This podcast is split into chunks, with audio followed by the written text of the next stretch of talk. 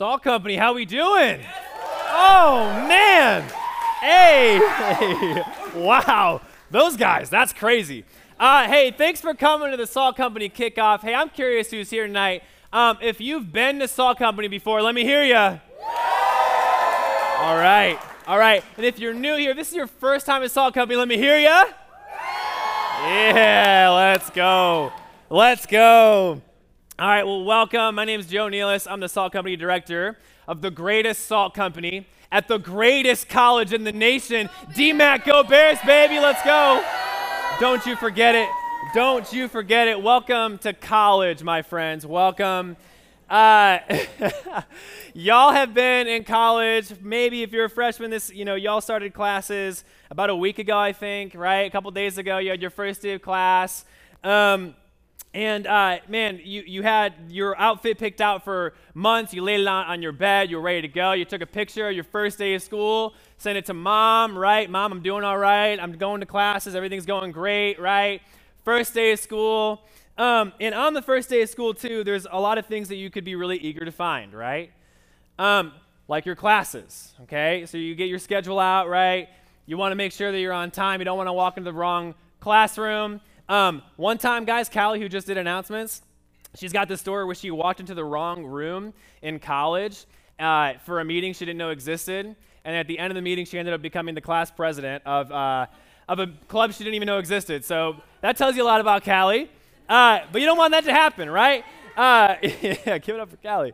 Um, but yeah, y'all get what I'm saying. Um, the other things that you're eager to find, you're eager to find, man, who, who are my people going to be, right? Maybe you came into this room and you're like, man, I'm about to find my best friend in this room, right? Or maybe you moved into your apartment and you're like, I think I sort of know these people. Are these going to be my people? Like, is this going to be my crew, right? You're eager to find your people. Or some of you, y'all came in this room looking for a spouse, okay? I know it's true. Some of y'all came in here, right? You already got your eyes on somebody, ring by spring, right? You're trying to get married. Man, I know, I know.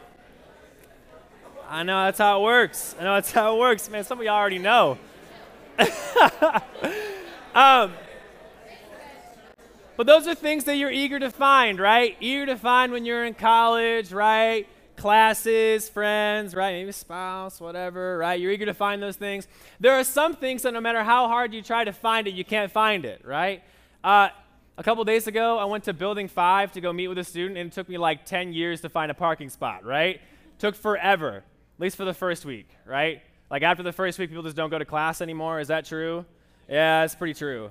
Uh, but things like that, man, there are a lot of things that if you're trying to find it, right, you, you can't quite find it. And I mean, I can give a lot of examples. But even on a more serious note, there are things quite like um, the desire, perhaps, when you're in college to feel seen or to feel loved or to feel valued while you're in college and you're looking for it and it seems that the next party, the next relationship, the next experience, it's not working, and you wonder, man, is there something more? Maybe you're in this room and you're like, man, I haven't gone to church really in years, or maybe in my whole life. Like, I don't know how I even got myself in this room. And you're here because maybe the question you're asking is, you're like, is there something more in this life? Like, is there something more in this life than getting a college degree, you know, getting the house with, you know, a wife, two kids, and a dog, right? And the white picket fence and all that. Like, is there something more out there, right? And maybe that's the question you're asking. Is there something more? And why do I start there? Because what I want to do tonight is I just want to answer one question What is Salt Company? Like, why are we here? Like, why were we chasing a Sasquatch around the city of Ankeny? Why were we all at DMACC the last few nights? Like, why are we in this room? Like, what is Salt Company? What is this all about? Why are we in this room? And I think the best way for us to answer that question is by looking at a story in the Bible of a woman who met Jesus and in meeting Jesus found everything that she had been looking for her whole life. And so, if you have a copy of the Bible with you, I invite you to turn over to the Gospel of John. It's like three quarters of the way in your Bible. You can flip there. Guys, the Gospel of John is just a biography of the life of Jesus written by one of his closest followers. Um, and before we get going, I just want to say, hey, guys, here at Salt Company, we believe that the Bible really is what it says it is, right? That it's God's written word to you and to me. To communicate everything that he wants us to know about him and about us. 66 books, all telling one story, and that one story leading to Jesus, the hope of the world. And so every single Thursday, we're going to spend the bulk of our time together looking at what God's word has to say to us right here, right now, today, right? So that's what we want to do. Um, and before we look at John 4, I want to set up the context a little bit, right? It's helpful. There's four chapters before we look into this passage, and so it's helpful to look at the context. Here's what's been going on up to this point. Uh, at this point in the story, the author is sharing kind of all these stories of Jesus performing miracles and telling other people who he is, what he's all about, what he came on earth to do. And in our passage we're about to read, Jesus, he's on a journey to a region of Israel called Galilee. And on his way there, he makes his way through a city in Samaria. And man, it's hot out. And you can imagine after a long day of walking that Jesus has been doing, he's thirsty. And so what does he do? In Samaria, he finds a well. He finds a well where he can go get some water. And at this well, he finds a woman. And this woman's going to find everything that she's ever been looking for in Jesus. And so if you're taking notes with me, point number one is fresh water. It'll make sense in a minute, all right, people? Uh, if you're taking notes, that's the first point. Um, look at me starting in verse 6 of chapter 4. It says this Jacob's well was there, and Jesus, worn out from his journey, sat down at the well. It was about noon, and a woman of Samaria came to draw water. Give me a drink, Jesus said to her, because his disciples had gone out into town to buy food. Well, how is it that you, a, a Jew, ask for a drink from me, a Samaritan woman? She asked him. For Jews do not associate with Samaritans. See, during this time, Jews despised Samaritans. They believed that Samaritans were unclean, like they that they weren't deserving of a relationship with God, and so they would never even cross paths with, with Samaritans, right? And so, rightly so, this woman is looking at Jesus, right? She's like, why, why would this Jew want anything to do with me? It's almost like, is this a joke? Like, you want me to get you water? Like, this is not how this works. Like, you're not even supposed to be anywhere near me, right? Like, this is this is crazy. And so she's blown away. Um, but what she's going to find out is that Jesus is less concerned with getting a drink of water and more concerned with providing one for her. Listen to how Jesus responds in verse 10. Jesus answered, If you knew the gift of God and who is saying to you, Give me a drink, you would ask him, and he would give you living water. So Jesus is saying to her, Hey, listen, uh, if you knew what I could give you, uh, if you knew that I could give you what your soul's been thirsting for this whole time, the roles would switch. I wouldn't be asking you for water, you'd be asking me for water. And not just physical water, I'm talking living water, water that your soul thirsts for, but she doesn't hear that. She's like, living water, what is that? Like, what are you talking about? Where can I get this? And the, so her eyes kind of shift from Jesus to the well and then back to Jesus as she notices that he doesn't have a bucket. So she's confused. Look with me, verse uh, 11. She says this She says, Sir, said the woman, you don't even have a bucket, and the well is deep. So where do you get this living water? she's confused. Like physical water, right? Like Jesus, she looks, he looks at her and he says, and he, clarifies, he says, hey, listen, verse 13. Hey, everyone who drinks from this water, he's kind of pointing at that well. He's like, man, if, if you drink from this water, you're going to get thirsty again. Verse 14, but whoever drinks from the water that I will give him will never get thirsty again.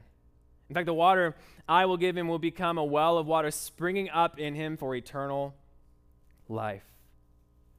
So, Jesus, he's using a metaphor here. And he's saying that there's a thirst in you that, there's, that no amount of water can satisfy, and it's actually a thirst for God's presence, and only I can fill it, is what he's saying.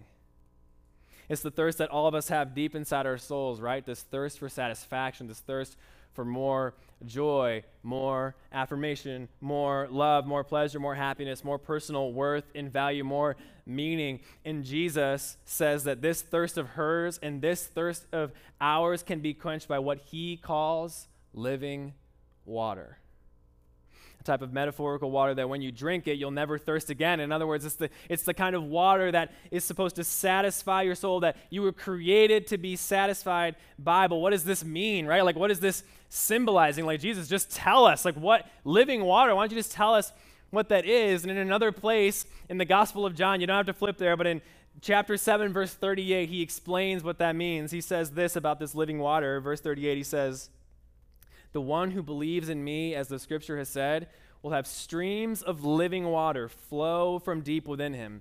Verse 39, and this is key. He said this about the Spirit. So he's saying your soul's thirst for more is actually a thirst for eternal life. And it's a thirst for God, whether you knew it or not. And this thirst can only be satisfied by being filled with the Holy Spirit, God's personal presence in your heart. This is the living water that Jesus offers. But listen to how, Je- listen how she responds to Jesus' offer of living water. Verse 15, look down with me. Sir, the woman said to him, Give me this water so that I won't get thirsty and come here to draw water. Right? So, from her point of view, she's still thinking that Jesus is talking about physical water, right? And if I'm her, I'm thinking the same thing. It's hot outside, right?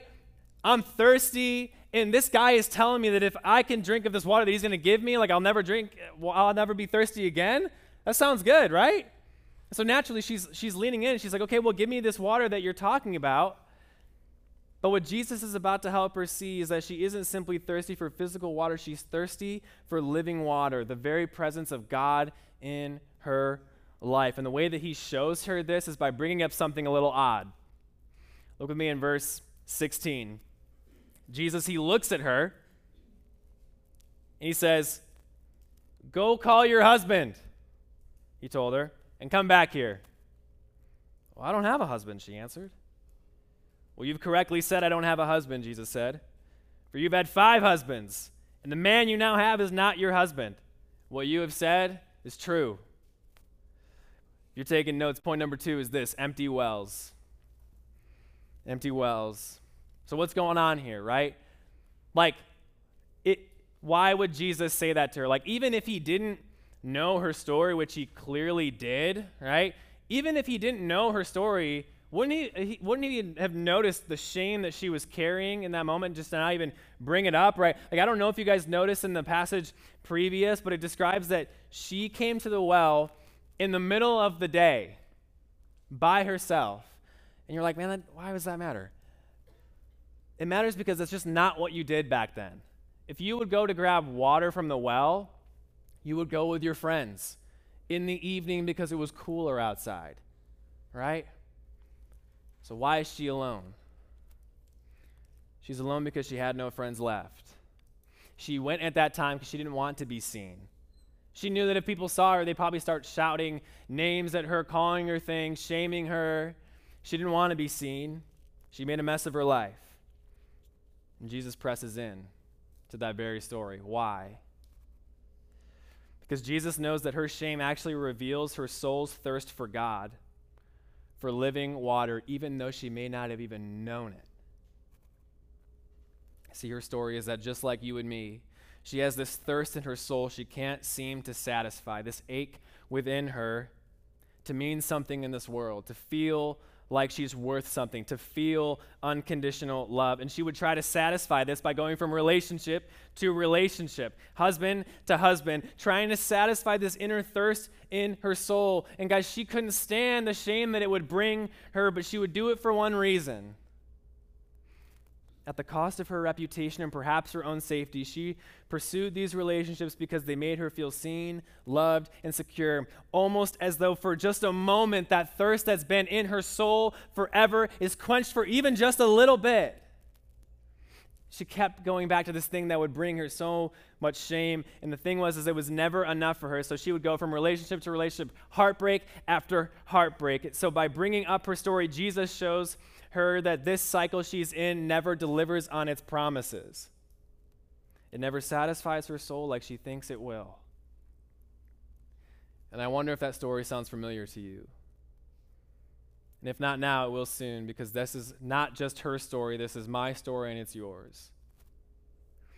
See, we try to quench this thirst within our souls with things that will never satisfy. We end up doing things that fill us with shame. And maybe you're here and you're like, man, that's not me. I'm fine. Like, life has been going well recently. Like, my life's not falling apart, right?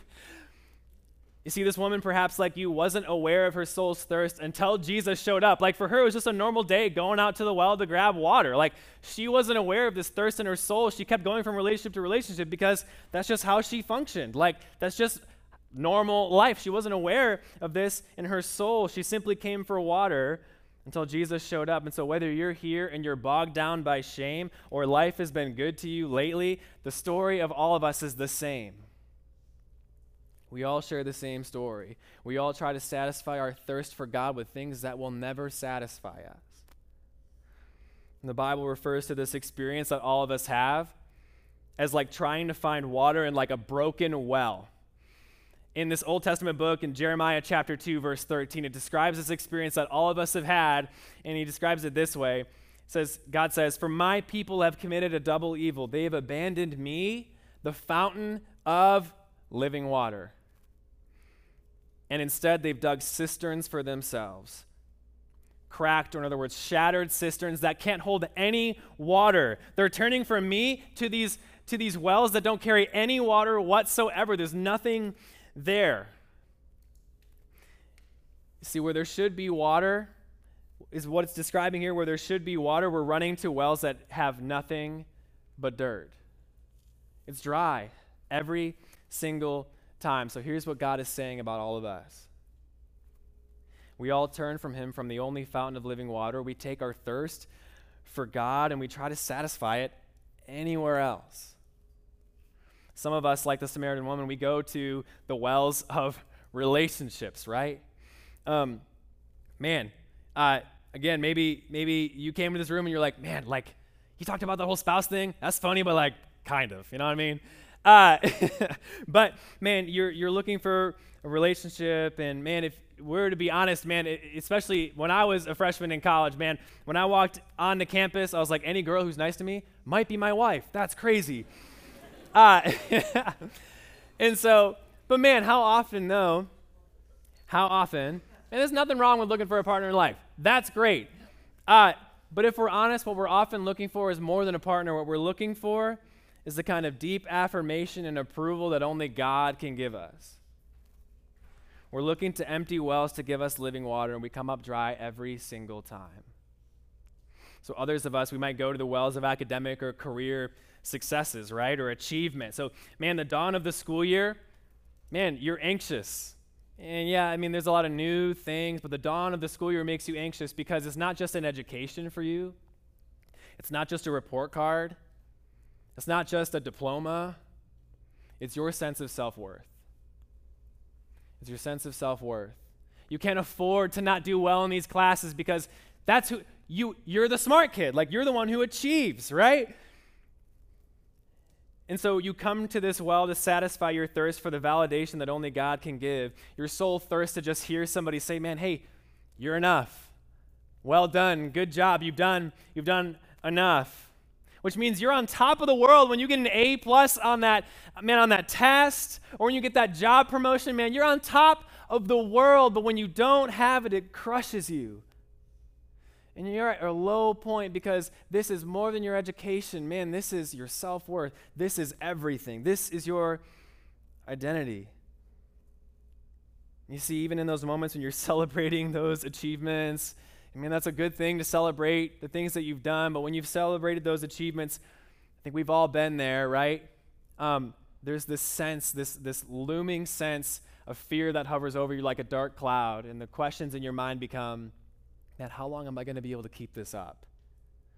Like, how long are they going to be able to, to, to, to, trust that I can do what they think that I can do, that I'm, that I'm that guy or that I'm that girl, that I can actually do these things, and you have this sense within yourself, man, I'm a fraud because perhaps you're looking for the kind of value and worth that only God can give you. Or maybe you go to the wells of experiences, chasing the next high or the next party or the next drink, and you're looking for what only God can give you to satisfy your soul, to make sense of any kind of meaning when you're in college. You're looking to empty wells to give you living water, what only God can. The one that Jeremiah literally names God's name in that passage is the fountain of living water. Um, my story is similar. Um, I think the fountains that I can run to, the wells that I can run to, are the wells of approval or success, right? I can often think that I'm only as good as my last conversation with a student or my last um, sermon or my last, you name it. It's, I always think that, man, if, if I can just achieve all of this, like I, I, am, I am the sum total of my production.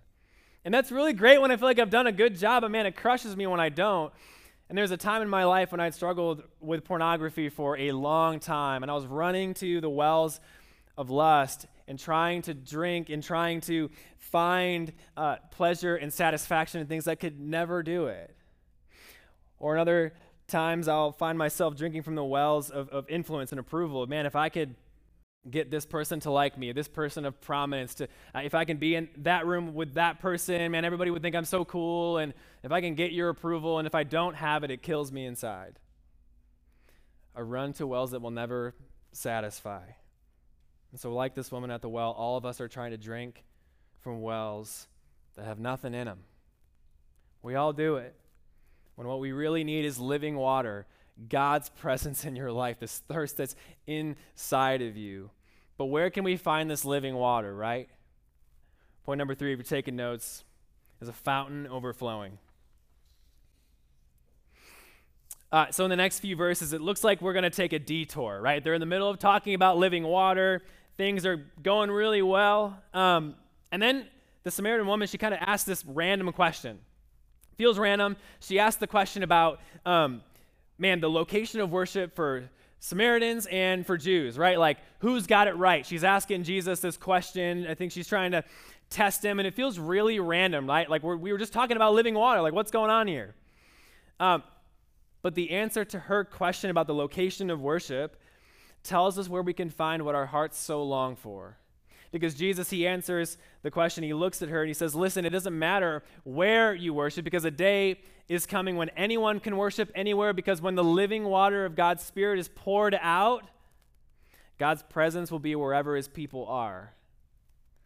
So at this point, Jesus looks at this woman and says, Hey, in the future, there will be a time when the living water that you are so thirsty for the living water that your heart craves will be made available to you. There's a time coming, Jesus says. But when's that time? I think we get a hint in two verses, verses 21 and 23. Jesus says that an hour is coming. He uses that weird phrase, an hour is coming. Like, what are you talking about? And in the Gospel of John, scholars have long noted that whenever John uses that phrase, an hour is coming, it always refers to one event it's the death and resurrection of Jesus. And so, what does that mean?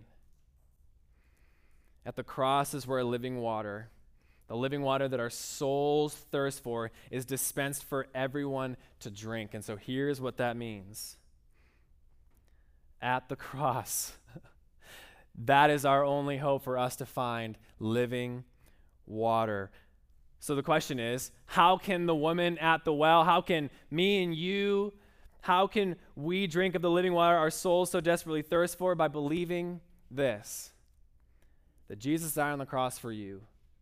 And man, you've probably heard that before, right? You, you've maybe seen signs or you, you know, you've been to church before. You've heard that story. But it's that one truth believing that Jesus died on the cross for you because you see, me and you, we were created to be satisfied with God's eternal presence. And that's literally why you were created, right? If you look at the page one of the Bible, Genesis 1, me, you, and the rest of humanity were created for this one purpose to live with and to love God, to enjoy His presence. We were meant to be satisfied by His presence, but instead of drinking of the living water of His presence, we turn from him to drink from broken, empty wells that carry nothing. The wells of success, the wells of relationships, the wells of lust, the wells of experience, all these things that we turn to that come up dry every single time. We all do it. And it's this rejection of God, the fountain of living water, that created a debt against God that none of us could ever repay. Romans 6:23 it says this. It says that the wages of sin, the wages of our rebellion, is death. And God could have left us to die. But the scandal of the Bible, the good news of the Bible is that He didn't. He didn't leave us to die. Though we turned to drink from other wells, in his love, he made a way to bring us back. You see, he took our punishment on the cross, and by doing so, he opened up the floodgates of living water of the presence of God for anyone to come and drink and be satisfied. And you receive the living waters of God's presence by believing that Jesus died on the cross and he did that for you. See, living water doesn't just satisfy your soul, but it washes away your sin and your shame. See, something that no amount of good deeds, no amount of Bible reading, no amount of church attendance could ever do for you. Because you see, the wells of this world will never satisfy you. College student, the wells of this world will not satisfy you. Man, you're in college. You got new, there's new things everywhere, new temptations, right? Maybe think new freedoms, and you have tons of choices to make every single day. And I am telling you, friend, nothing will satisfy like Jesus. History will tell you, many stories in this room will tell you, nothing will satisfy like Jesus. Man, um, the wells of this world will never satisfy, only Jesus can. And we can't save ourselves from our sin and our shame. Only Jesus can. And that's the message that we're all about at Salt Company, and that's who we are. Many of us in this room are like the woman at the well. We've tried the wells of this world, and we found that they're all dry, they're empty. It doesn't satisfy, they don't deliver on their promises. But when we met Jesus, everything changed. We found what we've been looking for our whole lives. But what about you? The offer of living water is given to you tonight. To have God's presence, personal presence in your heart, living water that satisfies, that's offered to you tonight. And so, as you start the beginning of some of the most formative years of your life, it's almost as though Jesus comes to you. He says, Listen, those things aren't going to satisfy you. That experience, that party, that drink, the next high, that relationship, success, money, the things that you're going to be tempted to chase after when you're in college. He looks at you and says, Listen, those things aren't going to satisfy like you think they are. Save yourself the hurt, save yourself the pain. Friend, nothing will satisfy like Jesus can. So maybe your next step is to maybe for the first time to place your faith in Jesus, right? Uh, and his death on the cross for you, to receive his presence in your heart to become his own. Or maybe it's just to think about everything that's been talked about. Maybe you're like, I don't know if I'm ready to place my faith in Jesus, but man, I want to think about it. maybe your next step is just to commit to coming every week and to learn more about Jesus. Or maybe there's some of you in the room who are like, man, I, I follow Jesus. Man, I, am a Christian, I'm a follower of Christ, but man, I can find myself being tempted to run to empty wells that will never satisfy me. So your next step is to sign up for a Salt Company Connection group, right? Where you're going to be with other believers who every single week are going to gather together to talk about the sermon, to talk about Jesus, to, to talk about real life, right? And to point each other back again and again and again to the fountain of living water every week. And so, as you start college, I want you guys to hear this to the one chasing experiences and toxic relationships, stuck in those relationships, friend, they're never going to satisfy. To the one stressing about good grades and burning yourself out at your job, they're never going to satisfy like Jesus can. And to the one looking for the next party, the next drink, next hookup, you were made for more. You were made for Jesus. Don't settle for anything less. You were made for Jesus. Only He can satisfy, so come to Him and find what your soul has been searching for all along. So let me pray for us, and then we'll sing again.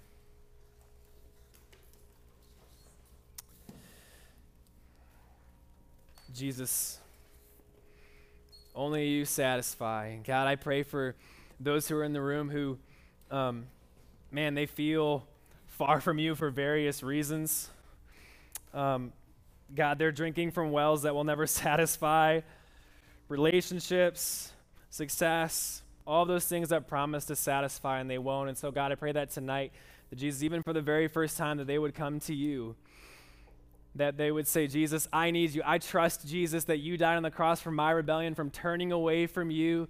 God, you alone will satisfy my heart. And so, God, I just pray that that would be true, that uh, man, commitments would be made to follow you, Jesus. And God, I pray for those who are in the room who have been following you for a while. God, I just pray that um, tonight that they would just be reminded that you alone satisfy. That as they start college, that they would say, "Man, I want to be committed to a place. I want to be committed to a community that's going to help me follow Jesus." And so, God, tonight be glorified in our worship. Jesus, only you satisfy. We pray this in your name. Amen.